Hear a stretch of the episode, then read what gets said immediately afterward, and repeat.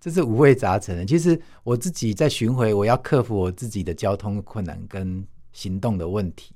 像比如说像今年好了，我今年接受到八个新的个案，在八间不同学校，那我 很多地方我也没去过。那为了教学，我可能暑假的时候我也要自己进修，就是赶快找老师来带我去跑一趟。嗯，我自己学学习，对，然后怎么搭公车就。可是其实这是经验累积，当我越跑越多间学校，我几乎会把苗栗都跑完了之后，那些东西会串联起来，能力会越来越增加的。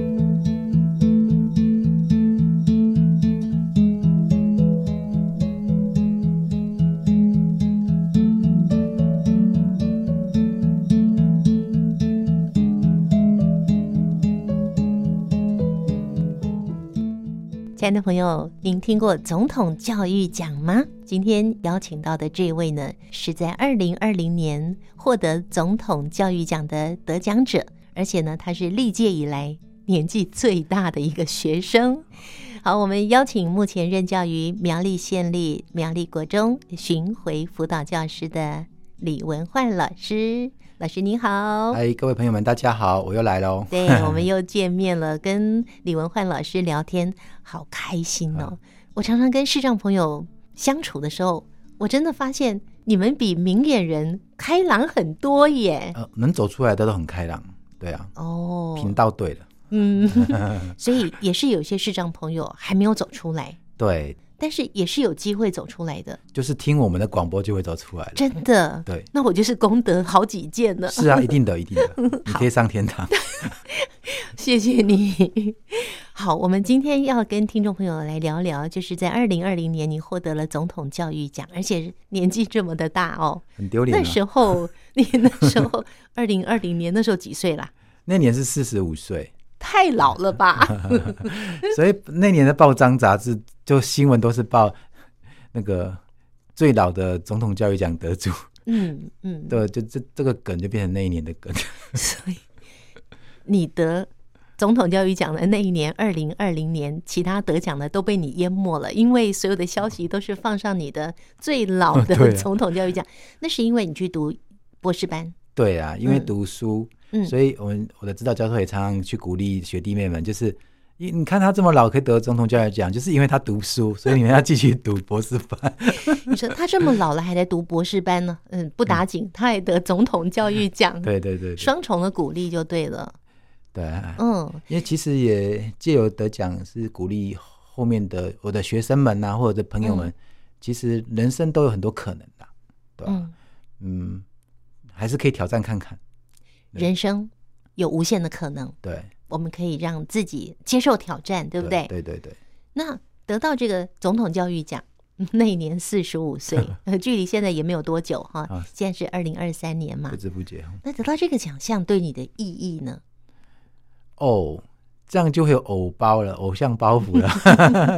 其实就有做很多事情，就会比较想到。更多的公益的事情，比较不会想到个人的利益的东西，会是不是要争取更多视障小朋友啊，或者视障团体他们的需求，是不是由我们来协助去发声啊？这这一类的，啊、嗯，会想到比较宽广的。所以后来也成立了协会吗？协会很早就成立了，很早就成立了。我九十六年回苗栗的时候，我就成立了苗栗视障协会了。哦，九十六年成立苗栗视障协会，嗯、对对。其实经跟在地方耕耘了很久，嗯，嗯，所以你在那边成立苗栗视障协会，都在做些什么？有帮助到一些什么？当然呢，现在有苗栗有哦将将近六十位以上的视障朋友有工作做，就是做至少他们学完按摩可以直训，我就开创了在苗栗在地直训，他就不用像我以前去盲人重建待在台北，他可以就住家里，白天来学按摩。一段时间的话，他就职业训练完成，就可以有可以有一技之长。嗯嗯，对啊，就不用离乡背景了。因为我们是老师嘛，我就想到很远，就是说一定要给视障朋友一技之长。他有谋生的能力跟经济能力，他就会有自信，他人生就会快乐，这是有连带关系的。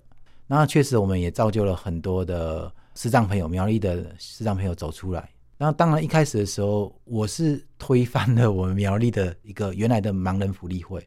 哦，你推翻他？就是我们我没有你们成立之后，成立之后他就被我们边缘化了。嗯，那因为我这边就做的很好，当然他们的原来的成员通通都投靠到我们协会来。其实有人为视障朋友做事才是重要的，到底谁发光谁有名那不重要。是当年我的理念是这样，就是说我有参与他们的盲以前盲人福利会，他们早期是这样，就是他们是一年来一次会员大会或办几个什么中秋端午的活动。嗯。视障朋友去就是分拿一些人家捐赠的物资啊，洗发精啊、沐浴乳啊，或者是月饼啊、柴米油盐这一类的，然后大家拿一拿就回家了。那一年就靠几次这样子的救济的感觉，没有尊严。我就觉得，如果我的协会是把我的特教的专业带进去，让他们学东西，学点字啊，学电脑啊，学按摩啊，唱歌啊，或者是开发新的职种，是不是他们就可以自己赚钱啊？为什么要等人家救济？嗯。对，那确实我们也证明我们做到了。所以一直到现在，我算一算，也十几年时间吗？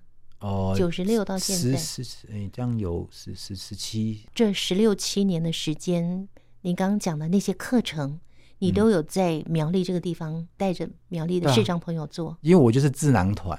因为我们是有读过书的嘛，虽然一开始我不大会写什么计划申请经费，但是会那种熟能生巧，后来我都会了。嗯，然后甚至于县政府有一些承办人员，他们就说：“啊，王老师，我们长官说明年的东西要有新的创意。”嗯，我说：“哦。”好啊，那我们就来想创意啊。嗯、那就是说，他们想不出来的时候，我帮他想出来了，那个计划可能就会交给我做。嗯嗯，对，就是变成产业链。因为也是你想的啊。对啊，因为我想的 idea 一定是跟我自己的协会有关系。比如说，我开创了一个叫做按摩宣导。其他县市的按摩宣导就是带一群盲人去帮人家按摩服务、街头服务这样而已。嗯、那我就不是，嗯，我的按摩宣导是结合街头艺人哦，就是我带我协会的乐团乐手去表演给人家听的时候，让台下的人享受按摩，然后还要上广播去做宣传，然后平面媒体这些，我都有把它写在同一个计划里面。嗯哼。这就是很有特色，而且这样执行很多年，就蛮受好评的。所以苗栗县政府的视障朋友的服务的业绩也特别的好。我也很有自信，我们协会是全国做最好的。哇！现在很敢这样讲。嗯，真的好棒，好棒！下次有活动可以来上我们节目哦。哦，好啊，嗯，一定的啊，没问题，对不对？对对对对。我一直发现，你自从开始爱上了读书求学之后，好像对于学习这件事情。不仅仅是自己觉得我自己要好好的求学是很重要的，知识就是力量。你也希望带给其他的视障朋友，嗯，尤其是你苗栗的家乡，你觉得要回馈自己的乡亲，所以也在苗栗成立了苗栗视障协会。对，民国九十六年成立苗栗视障协会。可是你本身有自己好多的属于教学的工作。所以就是要牺牲自己的休闲时间去做那些事情。我可能还是把那个高中读大学的时候那个读书的精神继续拿出来用。嗯，就是比如说我的总干事，他写一个计划，如果他前言跟计划的背景那些他不会写啊，就我来操刀。嗯，然后后面的那个经费概算，他叫他去处理。我的会务人员并不是让他们自己单打独斗，我是他们的靠山。你是智囊。对对对对，他们就只要一句话哦。果然读过书的就不一样哎，那这样我就很开心了。对啊，也有被鼓励到，对。但我也鼓励我的员工都要继续读书。嗯哼，就像我的总干事来，他也只是五专毕业的，他现在都已经被我鼓励到大学毕业，然后我要加剧去读研究所啊。嗯，他们如果肯去读书，我敢放公假让他们去读，哇钱照发没关系。嗯，对啊。哇，可能读书人就喜欢叫人家 也要去读书。好，其实我们刚刚有介绍您获得二零二零年的总统教育奖。我记得新闻报道上有特别提到说，嗯，你有跟蔡总统提出希望他能够好好的来重视视障的教育。不知道你提出之后有没有什么样的改变呢？哦，那年提出来是因为我自己是从启明学校读完出来的，嗯，那我后来发现，因为我们特殊教育都会一直强调说，哦，启明学校可能是一个封闭的一个隔离式的教育。后来我们的启明学校，其实我自己读的经验并不是这样，而且过去在启明学校毕业的学长姐们很多都蛮有成就的，并非那个学术研究出来说那个是一个隔离跟封闭的环境啊。有这个学术研究这么说啊？另外，有国外很多研究都是说，特殊学校是不好的。Oh, okay, okay. 嗯，所以要推那么融合教育这一类的。嗯，可能台湾的启明学校有改良，不是纯种的，所以就蛮多元的。我让我我觉得当年在里面，因为人少嘛，我就可以当什么上委会主席啊，可以当学生委员会的主席啊。嗯，然后我可以当很多的干部啊，也可以当合唱团团长啊。那都是历练呢。对，嗯。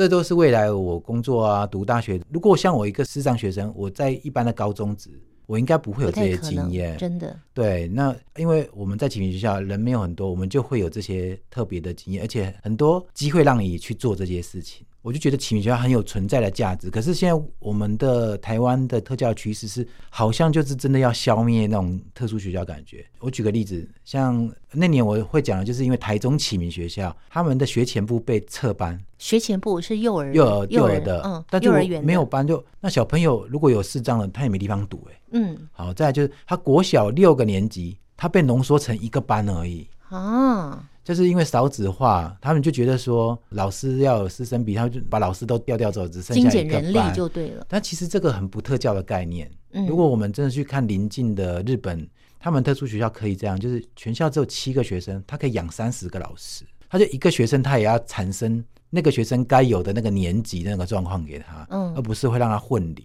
表示这个是有钱国家的一个象征嘛，嗯，所以我才总统教育讲的时候，刚好有记者访问，就会呼吁一下政府是不是可以重视一下启明学校，不应该让它缩减，这是我们的最后一个最后的防线。如果他在普通班学习没办法适应的话，他总是要有启明学校去去就读嘛。对。那如果说万一启明学校这样搞下去，他就倒掉了，嗯哼，那孩子怎么办？嗯，确实有一些智障小朋友，他们有一些特殊的状况，家庭可能。没有父母的，或者是他的家里的状况就很弱的，那如果有特殊学校去帮忙，像一个大家庭一样，去去养活他，而且让他有书读，他的未来就会不一样。嗯，所以我才会这样呼吁。那我今天这节目顺便再呼吁别的好了。当然呢，我觉得应该要正视我们的点字书。因为点字课本是我们视障朋友、视障小朋友学习的重要的管道嘛。可是我们台湾点字书的状况越来越不理想。可是刚刚在访问的时候，你有稍微提到用听觉的速度比较快一点，对学习者来说。对，但是马耳东风啊，你听完就不见了。你要去重复的记忆背诵的话，其实摸点字还是有一个触觉记忆的那种管道的。哦嗯，嗯，多一个管道就对了。对对对，不要让它消失。那因为我们看美国啊，美国它有一个叫 APH 这样的点字出版的一个国家的组织，那全国的点字书就是由那个单位去出版。嗯，那我们台湾没有，我们台湾就是用招标的，然后就交给康轩什么呃很多个版本。那每个版本就委托不同的厂商去制作，那出制作出来的品质就会有问题，嗯啊、呃，所以我会希望说再集合起来，变成统一由一个单位来制作就好了，这样也省钱呐、啊。而且我我每个版本都要做有点字哦，那花很多钱呢。我读书的时候是只有一个单位制作，就是盲人重建制作全国的点字书，那时候是国立编译馆，对。嗯后来，后来现在就是因为我们很多版本，很多版本，嗯、然后有很多的书商，然后很多书商之后，他们做制作出来点译的规则，有的人就会自创自己的规则，然后就这样，我们教学起来也会是很不是很好教。嗯，然后每个人做出来的书品质都不一样，嗯，所以我就希望说可以有一个统一的单位，嗯，这样会比较好。所以点字的出版还是非常重要的。对对，希望有一个统一的单位来负责。是啊，嗯，然后刚刚讲到忙，哎。电脑我们可以听语音，其实这个语音也是一个很大的问题。一般视障朋友听语音没问题，但是国中小的小朋友，我们还在学龄阶段，我们台湾没有一个自己的语音引擎，就是没有台湾国语的语音引擎。我们现在都会去 download 外国的语音引擎，或可能是大陆的，嗯，他们会有大陆的自己的腔调，嗯，没错，哦，然后甚至于就是他们的发音。一样的字，我们台湾的发音跟他们是不一样的。是是是有这个，这个时候，我们小朋友如果是听那个语音的时候，他会有一个矛盾，就是他摸到的点字课本跟老师教的，跟他听到的发音是不同。嗯哼，这个其实很简单要做的，很简单做的事情，可是没有人关注到。可能就是早期比较资深的前辈们都越来越多上天堂了，我们的老教授们都退休了，就视障圈的老教授们都退休，只剩下一两个，嗯，其实力量就越来越小了。所以你刚刚诉求的这个是有属于我们台湾发音的语音引擎，国语的语音引擎。对，它至少要跟我们的国语字典的发音是要同步，而且要常常修正。嗯嗯，如果教育部改发音呢，我们这边小朋友的音也要改啊，不然他学到东西会是错误的。